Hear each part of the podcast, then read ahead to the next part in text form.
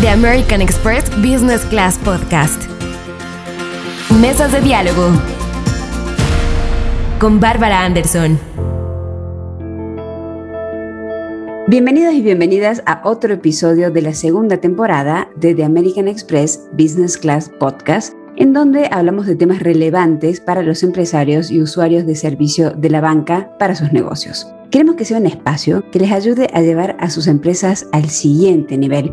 Y hoy el tema no es menor, es el tema de las finanzas, ni más ni menos. Y es por eso que tenemos como invitados a Manuel Molano para ver la parte más macro. Él es economista en jefe del Instituto Mexicano para la Competitividad, el IMCO.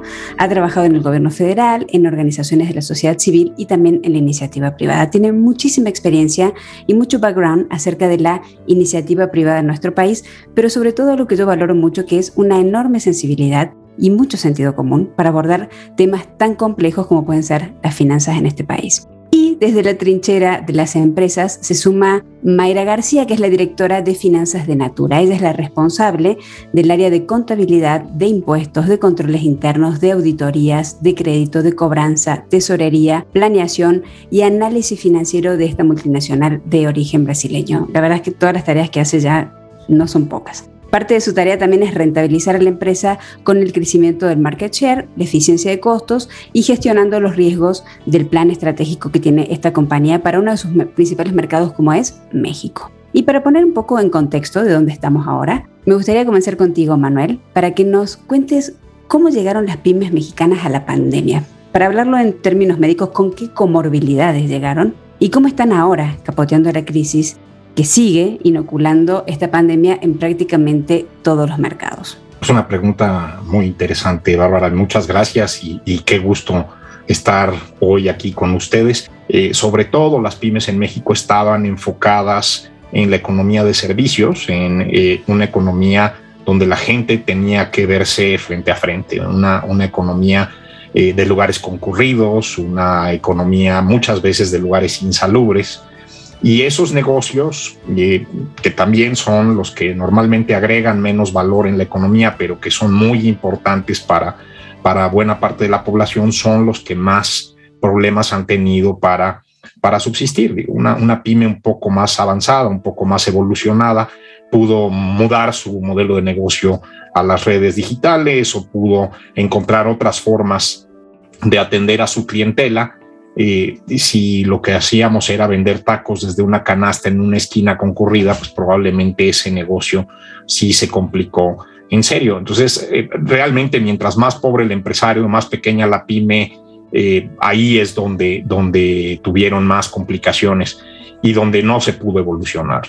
O sea que muchos de estas comorbilidades tienen que ver con la informalidad. Sin duda. Y, recién comentábamos que las pymes en, México son un gran motor porque generan 8 de cada 10 empleos formales en el país. Recién hablamos de informalidad, pero en la parte formal la verdad es que son realmente los que aportan el mayor peso, según datos de PricewaterhouseCoopers, y también son las responsables del 70% del Producto Interno Bruto Nacional, lo que no es menor, sobre todo para capotear esta crisis. Mayra, en el caso particular de Natura, ¿qué estrategias tomaron ustedes para afrontar la situación, primero del confinamiento y por supuesto de la desaceleración que tuvimos de la economía con la pandemia? ¿Y cuáles de estas medidas pueden ser un buen tip para que tú le pases a un empresario o una empresaria de una pyme mexicana? Muchísimas gracias, Bárbara, Manuel, gracias por, por la invitación. Primero que nada, eh, para mí es un placer estar acá con ustedes el día de hoy.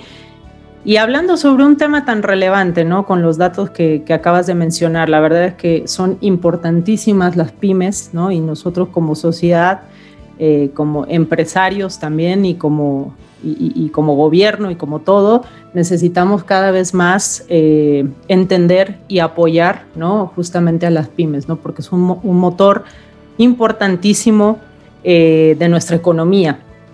Así que bueno, primero la, pandemia nos vino a, mover a todos, ¿no? La verdad es que nos, desafió eh, de una manera que jamás nos imaginamos, ¿no? En, ningún, en ningún ámbito. Y bueno, principalmente acá yo creo que vinieron también algunas oportunidades, ¿no? Oportunidades a mirar algo que nosotros no habíamos mirado, ¿no? desde las empresas, hablando también las pymes, algo fundamental, ¿no? Que, que una empresa tiene que tener esa estructura, ¿no? O sea, si bien vienen desafíos, ¿no? Eh, con algunos temas en algunos, algunos momentos. Cuando las empresas tienen estructura, tienen un poco más de posibilidades también de poder salir adelante, ¿no? Entonces, yo de las principales cosas que recomendaría en este momento es eso, ¿no? Tener objetivos bien claros, ¿no? Para toda, cualquier, cualquier empresa tiene que tener un plan estratégico, cómo se visualiza a un año, a dos años, a tres años, mediano, corto y largo plazo,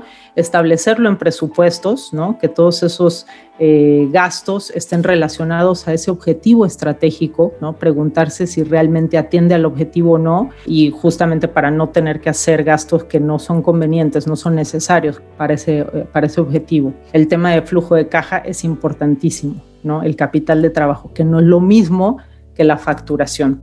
Y bueno, nosotros, o sea, como algunas eh, acciones que implementamos con, con toda la, eh, este tema de la pandemia, primero que nada fue poner al cliente en el centro de nuestras decisiones. Antes que salir a recortar gastos, antes que salir a bajar el nivel de servicio, antes que salir a hacer, eh, no sé, disminución de, de, de empleados, de colaboradores, etcétera, nosotros pensamos primero en ¿Qué es lo que mi cliente necesita en este momento? Ah, desde la empatía, ¿no?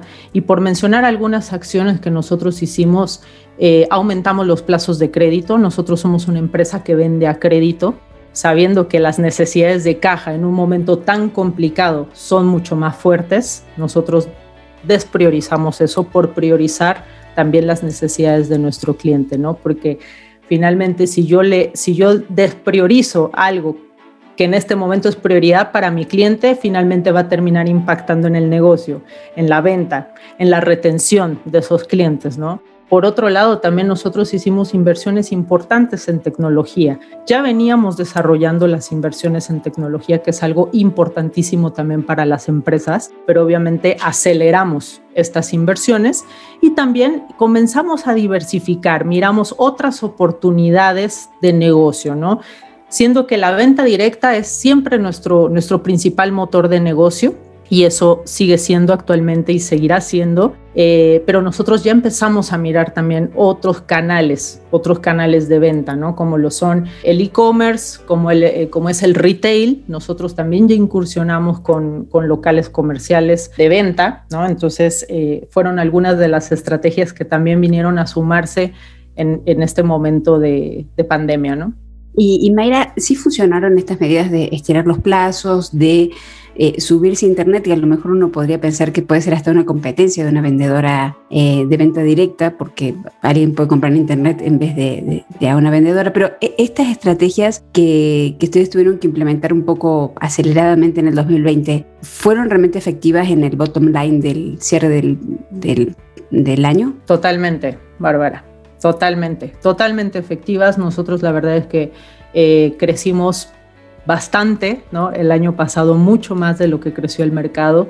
Entonces eh, seguimos ganando ese market share, ¿no? Aquí en México, en el país. Eh, y la verdad que uno, y te lo digo desde la trinchera de finanzas, ¿no? muchas veces entra como la ansiedad del el no, pero en este momento es el, hay, lo que hay que cuidar es el flujo de efectivo, ¿no? El flujo de efectivo, cómo podemos reducir, ¿no? A veces esas decisiones pueden generar un poco de, incertidumbre, ¿no? Como y, qué va a pasar y sobre todo en una situación tan compleja y tan ambigua como lo es de una pandemia mundial, ¿no?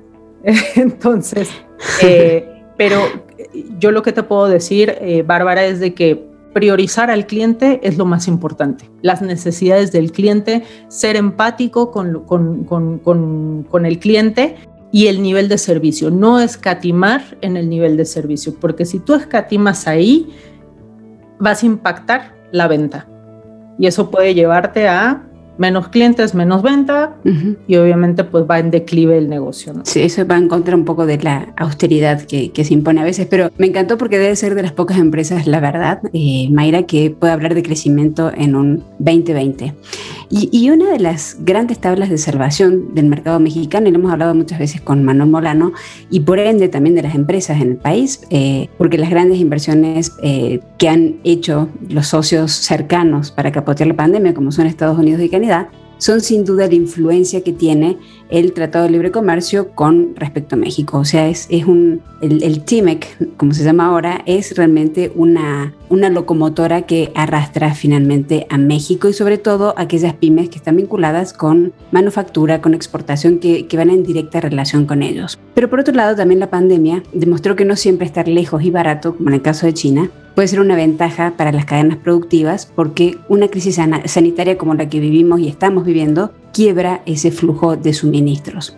Manuel, ¿de qué manera pueden las pymes mexicanas aprovechar esta coyuntura a su favor? ¿Cómo competir ahora sí por cercanía, por nearshoring versus los grandes proveedores de, de Asia? Pues es muy buena pregunta, Bárbara. Yo, yo creo que hay cosas en las que nunca vamos a poder sustituir a las cadenas de suministro que vienen de Asia. Eh, la, la, escasez de semiconductores, por ejemplo, eh, que se desató con la pandemia, eh, pues es muy interesante porque es una recomposición entre el mercado automotriz y el mercado de los gadgets. ¿no? Ambos consumen el mismo tipo de microchips con especificaciones diferentes Estados Unidos ya no es tan competitivo en la producción de estos waffles para, para producir procesadores y eh, Taiwán empieza a tener una especie de monopolio global en estas cosas. Y entonces, en ese sentido, pues México no va a poder competir jamás con el tipo de inversiones que necesitas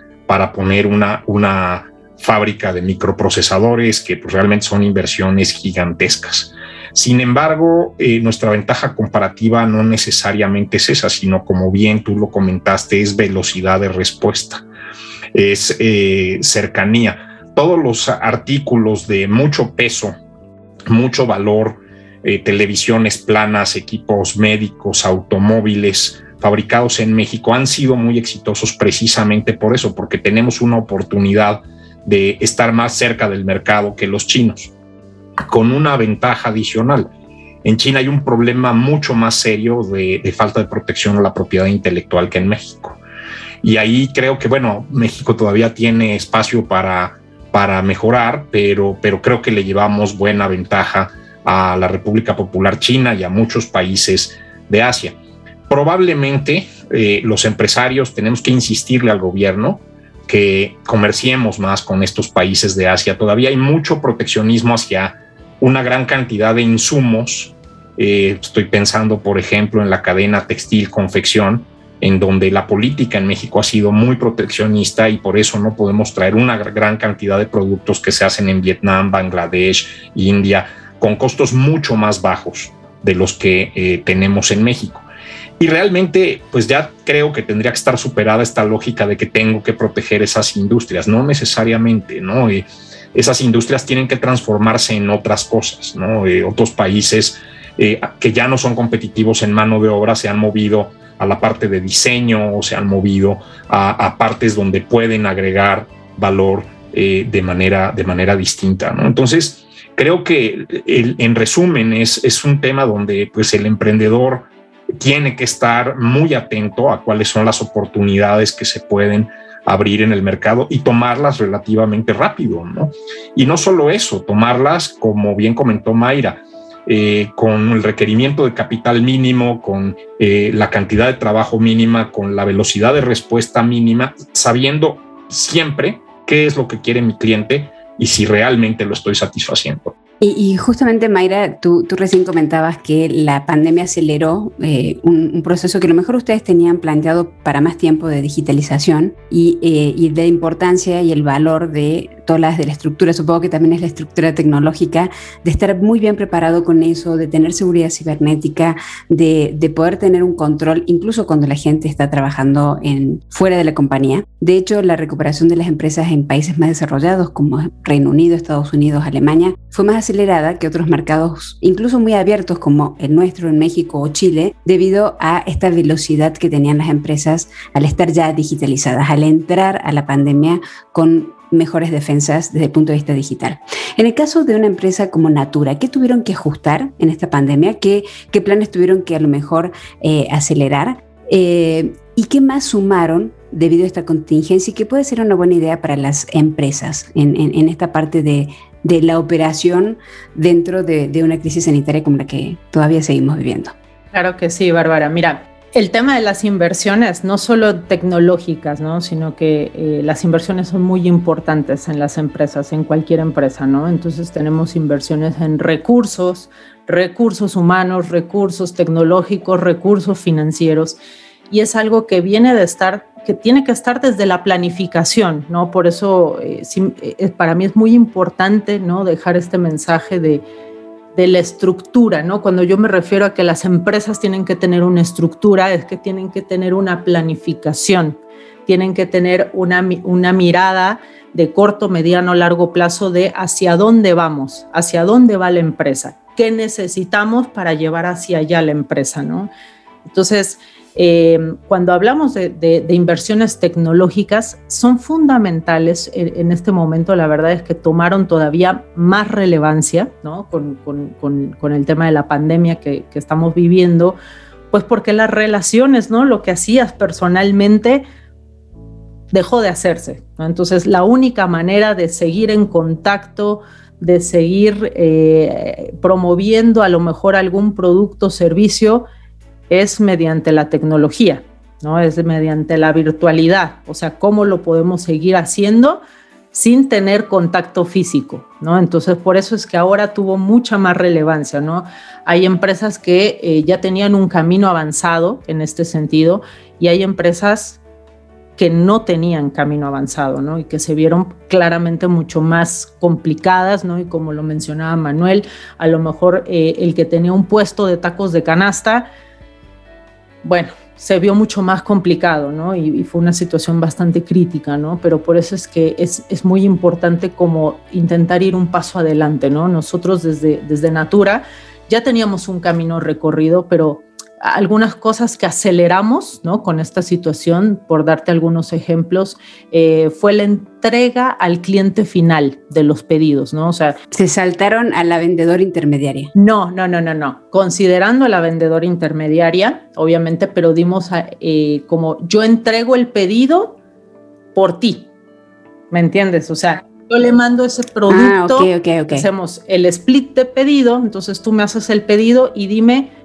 qué productos quieres que mande a esta dirección, qué otros productos quieres que yo mande a otra dirección a tu cliente final, ¿no? Pero por ti. O sea, la venta sigue siendo de la consultora, ¿no? Entonces, lo que antes la consultora tradicionalmente tenía que llevar, ¿no? En su carro o en un, en un taxi, qué sé yo, tenía que ir a repartir los productos que había vendido y tener este contacto físico de alguna manera con, con sus clientes nosotros venimos a brindar una solución, ¿no? Eh, que, o sea, que, trae, que traía esa parte, ¿no? De, de, yo le entrego a tu cliente final, tú le llamas, haces tu labor, ¿no? Tienes el mismo contacto, la explicación, todo, pero el producto ya le llegó. ¿No? Yo me encargué de pero, Pero le sumaste un componente de logística que antes no tenías. No tenía, yo esa parte no la tenía. La verdad es que ya lo veníamos pensando, ya lo veníamos evaluando, pero obviamente el tema de la pandemia nos obligó a actuar de manera mucho más ágil, ¿no? De acelerar, qué tenemos que acelerar, en dónde tenemos que invertir, dónde tenemos que poner foco eh, para sacar estas alternativas que ayuden a mi cliente, ¿no? Que le faciliten a mi cliente la venta. Y, también que den seguridad, me imagino, ¿no? Porque hay menos contacto y, es más seguro. Pero también a ustedes, me imagino, que les aceleró sus planes que recién comentabas de e-commerce, porque esto va directamente también eh, vinculado con eso. Así es, así es. O sea, vino como en el paquete integral. Fue como aprovechar este terrible laboratorio social en el que estamos viviendo con la pandemia para hacer esta prueba. Eh, y con estos datos en la mano, Manuel, ¿cuáles deberían ser las prioridades para las empresas en cuestiones de servicios, digitalización de procesos? Porque también termina siendo un cuello de botella el acceso a poder invertir en la infraestructura y en la estructura que necesitas para poder mantenerte vivo y crecer. Ah, muchas veces le, colgamos más eh, veladoras al, santo fiscal de las que deberíamos, ¿no? con que los servicios públicos funcionen, con que realmente haya un impacto a partir de los impuestos que paga la empresa, eh, creo que con eso sería suficiente.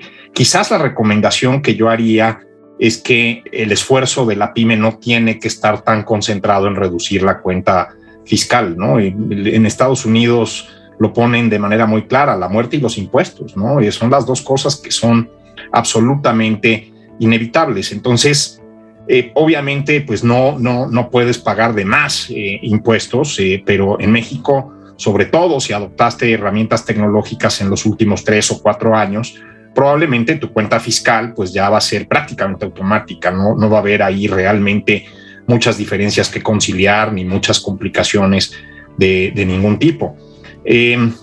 creo que como empresario duermes más tranquilo, además, si, si tus impuestos están al día y si no tienes ningún tipo de, preocupaciones con eso. Quizás ahí, eh, como bien lo mencionó Mayra, eh, necesitas meter eficiencias, que la vendedora tenga que entregar los pedidos no es particularmente eficiente. Y una red de distribución dedicada donde a lo mejor seguramente hay productos distintos de los de Natura y que tienen sus rutas de reparto y donde eh, optimizan el consumo de combustible, es mucho más eficiente para la empresa que eh, estar eh, acudiendo a la vendedora, quien finalmente, pues, lo único que necesitamos es que tenga talento para vender, no tiene por qué cubrir todos los segmentos del, del negocio. eso es algo que en México a veces se nos olvida, a veces la pyme crea empleos sin ton ni son, le, le damos empleo al trío, al primo, al sobrino, a la amiga del, del señor que no vino a la fiesta, y quizás no necesariamente toda esa gente está, está aportando todo el valor que tendría que aportar. Si todo se nos va en sueldos y pagar impuestos, no hay inversión de capital y no podemos hacer absolutamente nada, ¿no? Entonces, eh, el, el, propósito no es crear empleos, el propósito es generar utilidades, ¿no? Y, para eso tienes que reducir los costos y tienes que hacer que todo mundo sea más eficiente. Y en estos tiempos, sin herramientas tecnológicas, eso es prácticamente imposible. Mayra, ¿cómo se debe controlar desde el punto de vista financiero una crisis tan inesperada, como difícil de predecir en cuanto a su duración como es la pandemia? Tú recién hablabas de los proyectos a mediano, a largo plazo, a corto plazo, tener un plan, pero de repente te cae un meteorito en forma de pandemia y es muy difícil poder manejar esas crisis. En el caso, por ejemplo, de Natura, que es una multinacional, ¿cuál fue el país donde se sintieron mejor apoyados el año pasado y lo que va de este 2021? Y también cómo se manejaron de distintas maneras gracias a estímulos que puedan haber recibido eh, en cada uno de estos mercados. ¿Ha, habido un benchmark entre, entre financieros de Natura a lo largo de los mercados? Ahí, Bárbara, algo que hay que tener súper en cuenta es que hoy en día las empresas eh, operamos en ambientes VICA, ¿no? Por sus siglas en español o BUCA por sus siglas en inglés, ¿no? Que significa que son eh, volátiles, inciertos, complejos y ambiguos, ¿no? Entonces tenemos que operar las empresas en estos ambientes, ¿no? No, no podemos quedarnos eh, esperanzados de que van a ser ambientes controlados, ¿no? Ya llevamos un tiempo operando en este tipo de ambientes y eso solo apunta a que va a continuar de esa forma, ¿no? Entonces, eh, por eso mi recomendación de que cuanto más estructurado y planificado tengamos una empresa, eh, ya tenemos un camino recorrido, ¿no? Entonces, en cuanto a alguna situación inesperada, ¿no? Que nos, que nos, que nos llegue, vamos a poder hacer frente de una mejor manera, ¿sí? Eso por un lado. Por otro lado, de verdad el tema de priorizar al cliente, o sea, estar siempre mirando, no solo en situaciones complicadas, no solo en situaciones de pandemia, sino que toda la vida tenemos, tiene que haber un foco importantísimo en el cliente, en el consumidor. ¿Cuáles son las tendencias del consumidor? ¿Hacia dónde se está moviendo el mercado? ¿Cuáles son las necesidades del cliente? ¿no? Eh, eso tiene que ocurrir todo el tiempo, todos los días estar atentos a eso. En cuanto a estímulos fiscales, por supuesto que son, son importantes, pero yo te diría, no son la diferencia, no son la diferencia. La diferencia lo va a marcar la empresa que se planifique bien, que se estructure bien, que tenga foco en el cliente, ¿no? Eso, eso va a ser gran parte de la, diferencia en cuanto al éxito de una empresa, ¿no? Nosotros, por ejemplo, también, ¿no? de el tema de la pandemia nos trajo una oportunidad, ¿no? Cuando nosotros posiblemente no la veíamos de inicio, ¿no? todos entramos en este, en este pánico de qué va a pasar, el flujo efectivo, el EBITDA, ¿no? Eh, etcétera. Pero también desde el, eh, desde el punto de vista del negocio de Natura, ¿no? También se generó una oportunidad de empleos. ¿Por qué? Eh, para los emprendedores. ¿Por qué? Porque mucha gente que no pudo continuar con su negocio volteó a mirar el negocio de la venta directa. En este caso nosotros, ¿no? Donde siempre se encuentra una oportunidad de emprender, ¿no? De generar ingresos eh, a través de pues de una marca que también promueve un propósito de impacto positivo social, económico y ambiental, ¿no? Entonces, así, eh, así como eso, todas las empresas también tienen que buscar cuáles son las oportunidades, los aprendizajes, a lo que hay que estar alerta, ¿no? Yo te diría, y repito, de aquí en adelante, porque solo vamos a vivir en esos ambientes. Y ahora cierro nuevamente con Manuel para ver la película Grandota otra vez. Eh, hay muchísimos datos que, que, ver, ¿no? De, la economía, de la macroeconomía, eh, eh, la, la, inflación, el crecimiento, el ingreso de los hogares. ¿Cuáles deberían ser los tres o cuatro datos que un empresario pyme hoy debería estar mirando y teniendo muy en cuenta para cerrar este 2021 y empezar el 2022, según tu recomendación, Manuel? La inflación, quizás, Bárbara, es el, dato más importante que tiene que observar eh, un empresario en estos tiempos turbulentos. Y no solo eso, si la, inflación promedio de mi sector se parece a la inflación promedio nacional o si es mayor o si es menor. ¿Por qué? Porque esa es como la marca mínima de lo que yo tengo que mejorar mi productividad y mi rentabilidad para poder salir adelante. Eh, si somos improductivos, la, inflación nos come vivos y eso es algo que tendremos que pensar seriamente, ¿no? Cuando, cuando los precios son buenos y los costos son bajos, pues cualquier emprendedor parece genio, ¿no? Cuando la, ecuación se revierte, pues eh, no necesariamente, ¿no? Y aquí es donde realmente se pondrá a prueba eh, el, el acumen, la, la capacidad empresarial de, de las personas. Muchísimas gracias. Sin duda creo que estos más de 15 minutos que nos hemos extendido han sido un buen acercamiento a cómo entender el contexto y algunas buenas ideas para mirar de cerca las finanzas de las pymes mexicanas en esta coyuntura. Porque si bien todas las empresas son únicas en sí mismas, hay coordenadas generales que aplican prácticamente a todas e incluso ideas que pueden servir para eh, mejorar la facturación. Muchísimas gracias Mayra García de Natura por sus recomendaciones que ya vimos que son efectivas y hacen crecer a las empresas y a Manuel Molano por la manera tan simple en la que nos ha puesto en el aquí y en el ahora de la realidad de la economía mexicana. Y gracias a ti, que nos acompañas del otro lado desde tus auriculares en este episodio de The American Express Business Class Podcast. Nos escuchamos la próxima semana.